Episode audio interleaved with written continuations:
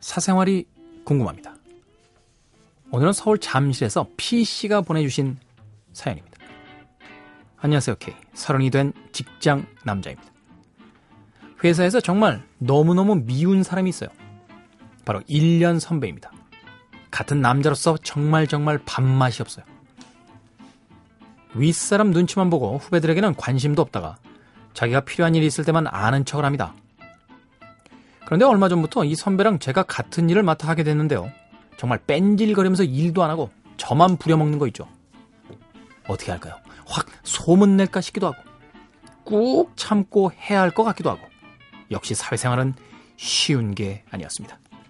K. 참는 게 약이 될까요? 이런 분들이 있죠. 어, 꼭 1년 고참 중에 주로 이런. 아주 고참이면 그냥 그러려니 합니다. 아주 그러려니.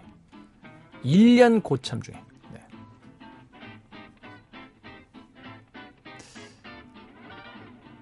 요런 건요, 내 입으로 소문내면 안 돼요. 내 입으로. 회사에서 가장 왜 입산 사람 있죠, 입산 사람. 아, 그분하고 언제 날 잡아 술 한잔 먹어요. 네?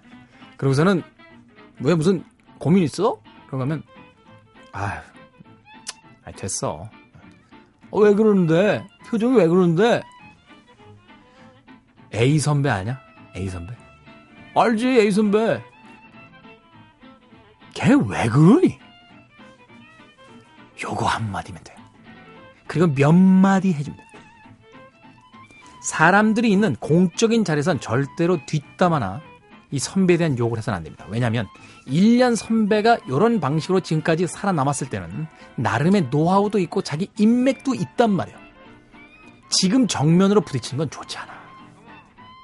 좋지 않아. 직장의 선배나 상사들은 내가 모르는 나름의 라인과 다 이 복잡한 문제 해결책들을 가지고 있어요.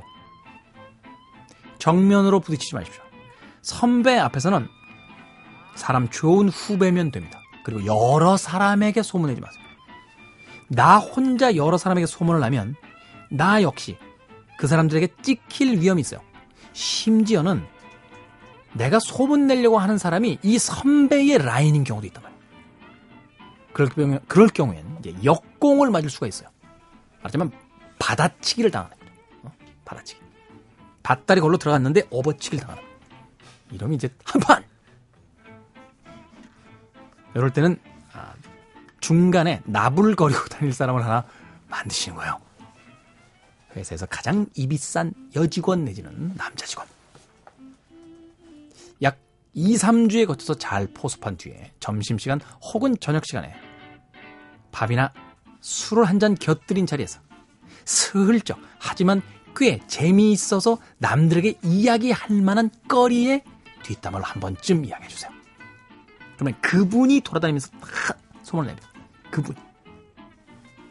이런 분이 내게 되면 몇 가지 장점이 있죠. 일단 내 입을 빌리지 않는다는 거. 이 중국의 여러 그 병법에 보면 타도지계라는 게 있어요. 타도지계. 남의 칼로 계략을 꾸민다. 내 칼을 쓰는 게 아니야. 남의 칼을. 설사 이 사람이 소문내고 다니다가 내 1년 선배의 같은 라인에 걸려있는 사람한테 걸렸다 하더라도 욕을 먹는 건 그 사람이잖아. 내가 아니잖아. 어? 내가 아닌 거야. 야 얘기해놓고 나니까 정말 얍삽하다. 정말 얍삽. 어쩌겠어요. 어쩌겠어. 짝패에 나오는 그 유명한 대사. 강한 놈이 오래 가는 게 아니라 오래 간 놈이 강한 놈이더라. 이야기를 하면서 더 슬프다.